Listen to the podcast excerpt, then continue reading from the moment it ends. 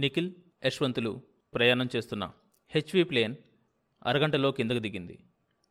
నిఖిల్ వాచిని చూసుకుంటూ, ఆర్కిటిక్ నుంచి భారతదేశానికి అరగంటలో, మంచి వేగం అన్నాడు నవ్వుతూ. చాలా కాలం తర్వాత మళ్ళీ ఇటువైపు వస్తున్నారు కదూ? అవును, 4 సంవత్సరాల తర్వాత. కొంచెం నిశ్శబ్దం తర్వాత నిఖిల్ అడిగాడు, మీరెందుకో మూడిగా ఉన్నట్టున్నారు? యశ్వంత్ మాట్లాడలేదు. నగర వీధుల గుండా వాహనం ప్రయాణం సాగిస్తోంది. ఇవే రోడ్ల మీద కొన్ని సంవత్సరాల క్రితం తన భార్యతో తిరిగాడు. భార్య వదిలిపెట్టాక ఇవే రోడ్ల మీద ఒంటరి రాత్రులు ఏకాంతపు విషాదంలో గడిపాడు. మళ్ళీ ఇన్నాళ్ళకి. నిఖిల్, ఎస్ సార్, నువ్వెప్పుడైనా ఎవరినైనా ప్రేమించావా? నిఖిల్ విస్మయంతో అతడి వైపు చూశాడు. ఎప్పుడూ సీరియస్గా ఆస్ట్రోఫిజిక్స్ తప్ప మరేమీ ఆలోచించని, మాట్లాడని యశ్వంత్ నోటి వెంట ఆ ప్రశ్న రావడం. నా ప్రశ్నకి సమాధానం చెప్పలేదు నువ్వు. నిఖిల్ కాస్త సిగ్గుతో తలూపాడు. ఈ లోపల వారు సైన్స్ సిటీకి చేరుకున్నారు. వాళ్ళు హాల్లోకి వెళ్ళగానే, మీరేనా యశ్వంత్ అంటే? వేదప్రియ అడిగింది. యశ్వంత్ తలూపాడు. మీకోసం సతీశ్చంద్ర చూస్తున్నారు. అతడు తలూపి లోపలికి ప్రవేశించాడు. ఎన్ఎస్ఆర్ఐ డైరెక్టర్ సతీశ్చంద్ర యశ్వంత్ను చూడగానే చేయి చాచి, హలో యశ్వంత్ అన్నాడు. మాట్లాడుకోవడమే కానీ చాలా కాలమైంది చూసి. అతడు నవ్వి ఊరుకున్నాడు. ఇద్దరూ కూర్చున్నాక సతీశ్చంద్ర డ్రాయర్లోంచి ఒక పొడవాటి కాగితం చుట్ట తీశాడు. గుండె కొట్టుకోవడాన్ని చిత్రించే రోలర్ కాగితంలా ఉందది. దాన్ని అందుకుంటూ, ఏంటిది అని అడిగాడు యశ్వంత్. 5000A రీజన్ నుంచి ప్రాజెక్ట్ సైక్లోప్స్ అందించిన తరంగపు సంకేతం. దీన్ని కంప్యూటర్ కాగితం మీద ఈ విధంగా ముద్రించి ఇచ్చింది. బ్రిటన్ క్షణాల మీద దీన్ని అన్ని దేశాలకు అందజేసింది.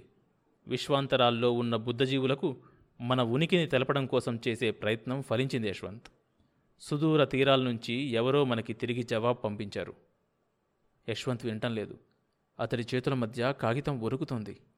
ఆ ఆస్ట్రోఫిజిసిస్ట్ మనసంతా ఉద్వేగంతో నిండిపోయింది. ఆ కాగితంలో ఉన్నదేంటో తెలియదు. అది కాదు ముఖ్యం. ఎవరో ఎక్కడో ఉన్నారు, మన సంకేతాలు అందుకొని తిరిగి ప్రతిస్పందించారు. అది చాలు. అతడు తన చేతిలో కాగితం వైపు చూశాడు. మళ్ళీ కొన్ని మిలియన్ సంవత్సరాల తరువాత, కొన్ని కోట్ల మైళ్ళ దూరం నుండి ఒక జీవి మరొక జీవికి రాసిన ప్రప్రథమ లేఖ.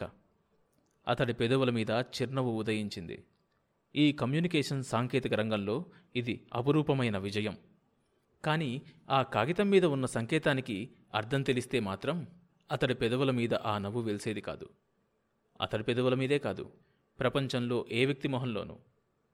ఇది నిజంగా మాయాస్ పంపిన సంకేతమేనా? మాటిమాటికి గ్రహాంతరవాసులు అని ఉపయోగించడం చదవడానికి కష్టం. చాలామంది రచయితలు ఈ గ్రహాంతరవాసుల్ని మాయాస్ అని పిలుస్తున్నారు. ఈ నవలలో కూడా ముందు ముందు అదే ఉపయోగించడం జరుగుతోంది. ఇది నిజంగా మాయాస్ పంపిన సంకేతమేనా అనేది మనం ముందు నిశ్చయించుకోవాలి అన్నాడు డైరెక్టర్. మీరన్నట్టు ఇదంతా కేవలం మన భ్రమ, ఊహ అయితే ఏమో చెప్పలేం. కానీ నిజమైన సంకేతాలైన పక్షంలో ఈ గ్రహాంతర జీవులు 50,000 సంవత్సరాల క్రితమే ఈ భూమి మీదకు వచ్చాయని దాఖలాలున్నాయి. ఇందులో నిజమెంతో తెలియదు. చైనాలో హునాన్ రాష్ట్రంలో ఒక దీవి మీద ఉన్న కొండరాళ్ల మీద కొన్ని అంతరిక్ష నౌకల బొమ్మలు చెక్కబడి ఉన్నాయి. ఇవి 47,000 సంవత్సరాల క్రితంవి. ఈ కొండ మీదే పిరమిడ్ల చిత్రాలు కూడా ఉన్నాయి. అంటే 50,000 సంవత్సరాల క్రితమే మనిషికి వీటి సంగతి తెలిసైనా ఉండాలి, లేదా పరలోకవాసులు వీటిని చిత్రించైనా ఉండాలి. అతడి మాటలు ఇంకా పూర్తి కాలేదు. వేదప్రియ లోపలికి వచ్చింది. ఆమె అందించిన కాగితం చదివి డైరెక్టర్ అయోమయంగా చూశాడు. ఏం జరిగింది? మన అంతరిక్ష నగరం నుంచి సంకేతాలు ఆగిపోయాయి. మన వాళ్ళున్న స్పేస్ సిటీ నుంచి ఏ విధమైన సమాచారం రావటం లేదట అంటూ హడావిడిగా లేచి అంతరిక్ష పరిశోధనా సంస్థ భవంతి వైపు పరిగెత్తాడు. యశ్వంత్ కూడా అతన్ని అనుసరించాడు. దాదాపు 100 సంవత్సరాల క్రితం భూమికి 3.5 లక్షల మైళ్ళ దూరంలో నిర్మించబడింది ఈ అంతరిక్ష నగరం. అక్కడ సైంటిస్టులు నిరంతరం పరిశోధనలు చేస్తూనే ఉంటారు. అంతరిక్షంలోకి పంపబడే రాకెట్లు ఇక్కడి నుంచే బయలుదేరతాయి. 1950, 1995 మధ్య ప్రాంతాల్లో రాకెట్లను భూమి మీద నుండే పంపేవారట. భూమి ఆకర్షణాశక్తి నుంచి, ఆ కక్షలోంచి బయటపడడానికి ఎంతో ఇంధనం ఖర్చయ్యేది. అంతరిక్ష నగరం స్పేస్ సిటీ వచ్చాక ఈ ఖర్చు తప్పింది. అనూహ్య వాయుపుత్ర వెళ్తోంది ఈసీటీకే. డైరెక్టర్ యశ్వంత్తో కలిసి ఆ భవంతిలోకి వెళ్ళేసరికి అక్కడ వాయుపుత్ర ఉన్నాడు. ఎన్నిసార్లు అడిగినా మన వాళ్ళ దగ్గర నుంచి జవాబు రావట్లేదు సార్, దాదాపు అరగంట నుంచి ప్రయత్నం చేస్తున్నాను అన్నాడు వాయుపుత్ర నుదుటి మీద పట్టిన చెమట తుడుచుకుంటూ. డైరెక్టర్ వెనక నుంచొని ఉన్న యశ్వంత్, వెనక నుంచే వేవ్లెంత్ మార్చి చూడండి అని సలహా ఇచ్చాడు. ఎవరో ఆగాంతకుడు తెలియని జ్ఞానంతో అప్పనంగా సలహా ఇచ్చినందుకు వాయుపుత్ర మరో సమయంలో అయితే మాటకి మాటా సమాధానం చెప్పేవాడే. కానీ ఎదురుగా డైరెక్టర్ ఉండడంతో బలవంతంగా తనని తాను నిబ్బరించుకొని అంతరిక్షంలోకి ఏ వేవలెంత్లో పంపినా ఒకటే అన్నాడు. ఇంత చిన్న విషయం తెలియని మీరు అసలు ఈ అంతరిక్ష పరిశోధన సంస్థ లోపలి గదుల్లోకి ఎలా రాగలిగారు అని ధ్వనించేలా. యశ్వంత్ మాత్రం తన స్వభావ సిద్ధమైన గాంభీర్యంతో, ఐస్టోప్ 5 ద్వారా అయితే దానికి మామూలు లెంత్కి తేడా ఉంటుంది కదా అన్నాడు. వాయుపుత్ర అదిరిపడ్డాడు. కేవలం 10 రోజుల క్రితమే కనుక్కోబడ్డ కొత్త మార్గం, చాలా మంచి ప్రఖ్యాత శాస్త్రజ్ఞులకే ఇంకా దీని వివరాలు చేరలేదు, అప్పుడే ఈ ఆగంతకుడికి ఈ విషయం ఎలా తెలిసిందా అని ఆశ్చర్యపోయాడు. ఈలోపు డైరెక్టర్, అన్నట్టు మీ ఇద్దరికీ పరిచయం చేయడం మర్చిపోయాను, ఈయన యశ్వంత్, ఆస్ట్రోఫిజిసిస్ట్ అని వాయుపుత్రతో అన్నాడు. వాయుపుత్ర దిగ్భ్రమతో అతని వైపు చూశాడు. భారతదేశపు అత్యుత్తమ శాస్త్రజ్ఞుడు ఇలా మామూలుగా తన గదిలోకి వచ్చి మాట్లాడతాడని అతడు కలలో కూడా ఊహించలేదు. తాను మాట్లాడిన మాటలకి సిగ్గుపడుతూ ఐఆమ్ సారీ అన్నాడు. ఎవరో అనుకున్నాను. దాందేముంది, అసలు పరాయ వ్యక్తికి మీరు సమాధానం చెప్పవలసిన అవసరం కూడా లేదు. యశ్వంత్ నవ్వాడు. ఇంతకీ ఐస్టోప్ 5 ప్రయత్నించారా? వాయుపుత్ర చకచక ఆ మార్గంలో ప్రయత్నం చేశాడు. 20 నిమిషాల తర్వాత అట్నుంచి ఏ సమాధానమూ రాక నిస్సహాయంగా వారి వైపు చూశాడు. ఈలోపు హాట్లైన్ మీద అమెరికా, రష్యా, ఫ్రాన్స్, జపాన్ దేశాల మధ్య కూడా ఈ వార్త పరస్పరం తెలిసిపోయింది. అన్ని దేశాల వారు ఆందోళన చెందసాగారు. మార్గమధ్యంలో ఈ వార్తా ప్రసారానికి ఏదైనా ఆటంకం కలిగిందేమో అని అందరూ అనుకున్నారు.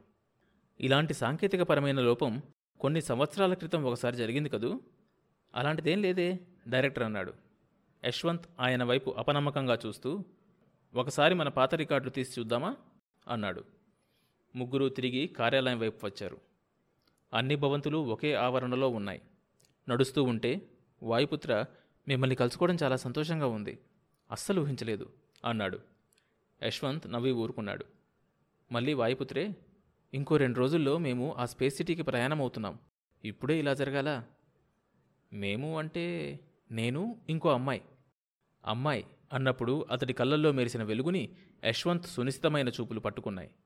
అందువల్ల ఆ విషయమై మరిన్ని ప్రశ్నలు వేసి అతడిని ఇబ్బంది పెట్టకుండా, మీరు తప్పకుండా వెళ్ళడానికి, మీ ప్రయాణం ఏ ఆటంకం లేకుండా సాగటానికి ఏర్పాటు చేద్దాం, సరేనా అన్నాడు.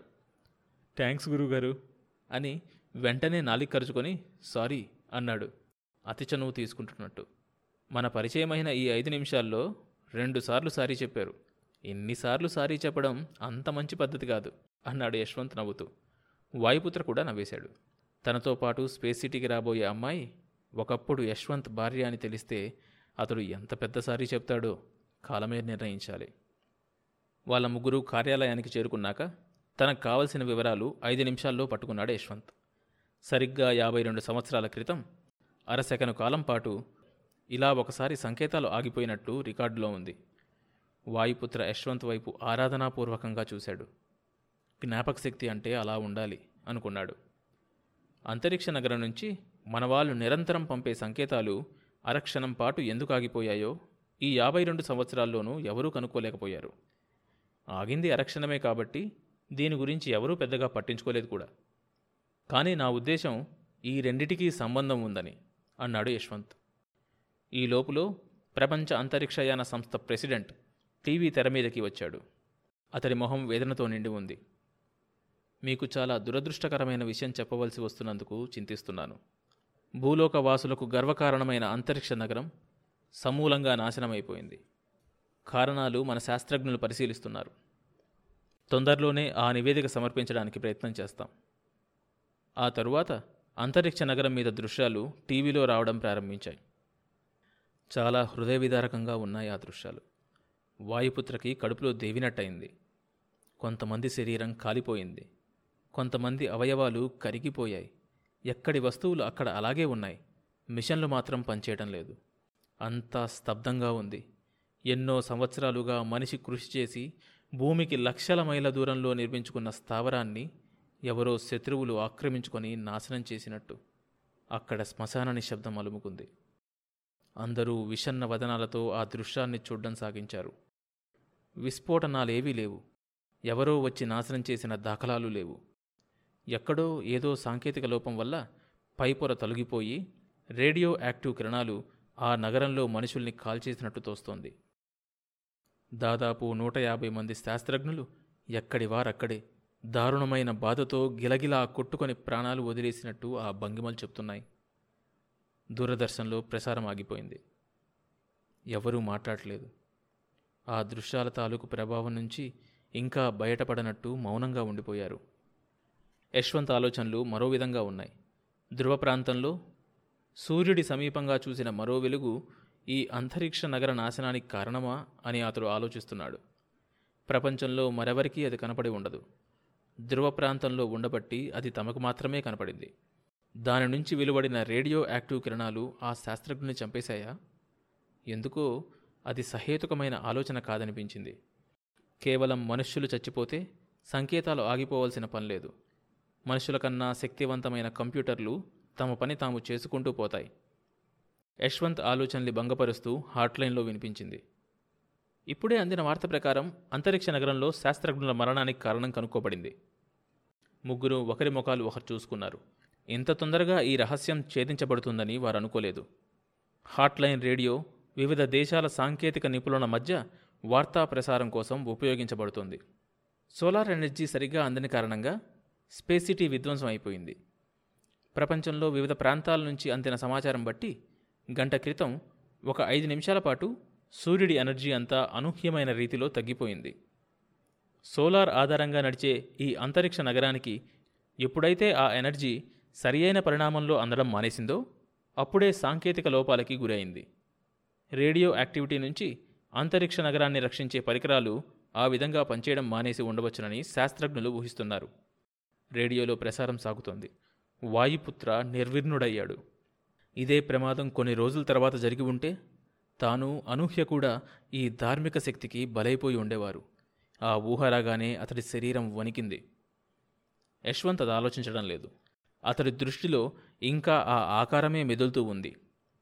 సూర్యుడి తాలూకు శక్తిని ఒక స్పష్టమైన ఆకారంలో దూరం నుంచి ఎవరో లాగినట్టు తాను స్పష్టంగా చూసిన ఆకారం. దీనికి సుదూర తీరాల నుంచి వచ్చిన ఆ సంకేతాలకి ఏదైనా సంబంధం ఉందా? దీనికి 52 సంవత్సరాల క్రితం ఆ ఒక క్షణం పాటు ఆగిపోయిన ప్రసారాలకు కూడా ఏదైనా సంబంధం ఉందా? ఆ తర్వాత ఏం జరిగిందో తెలియాలంటే ఈ షోలోని నెక్స్ట్ ఎపిసోడ్ వినండి.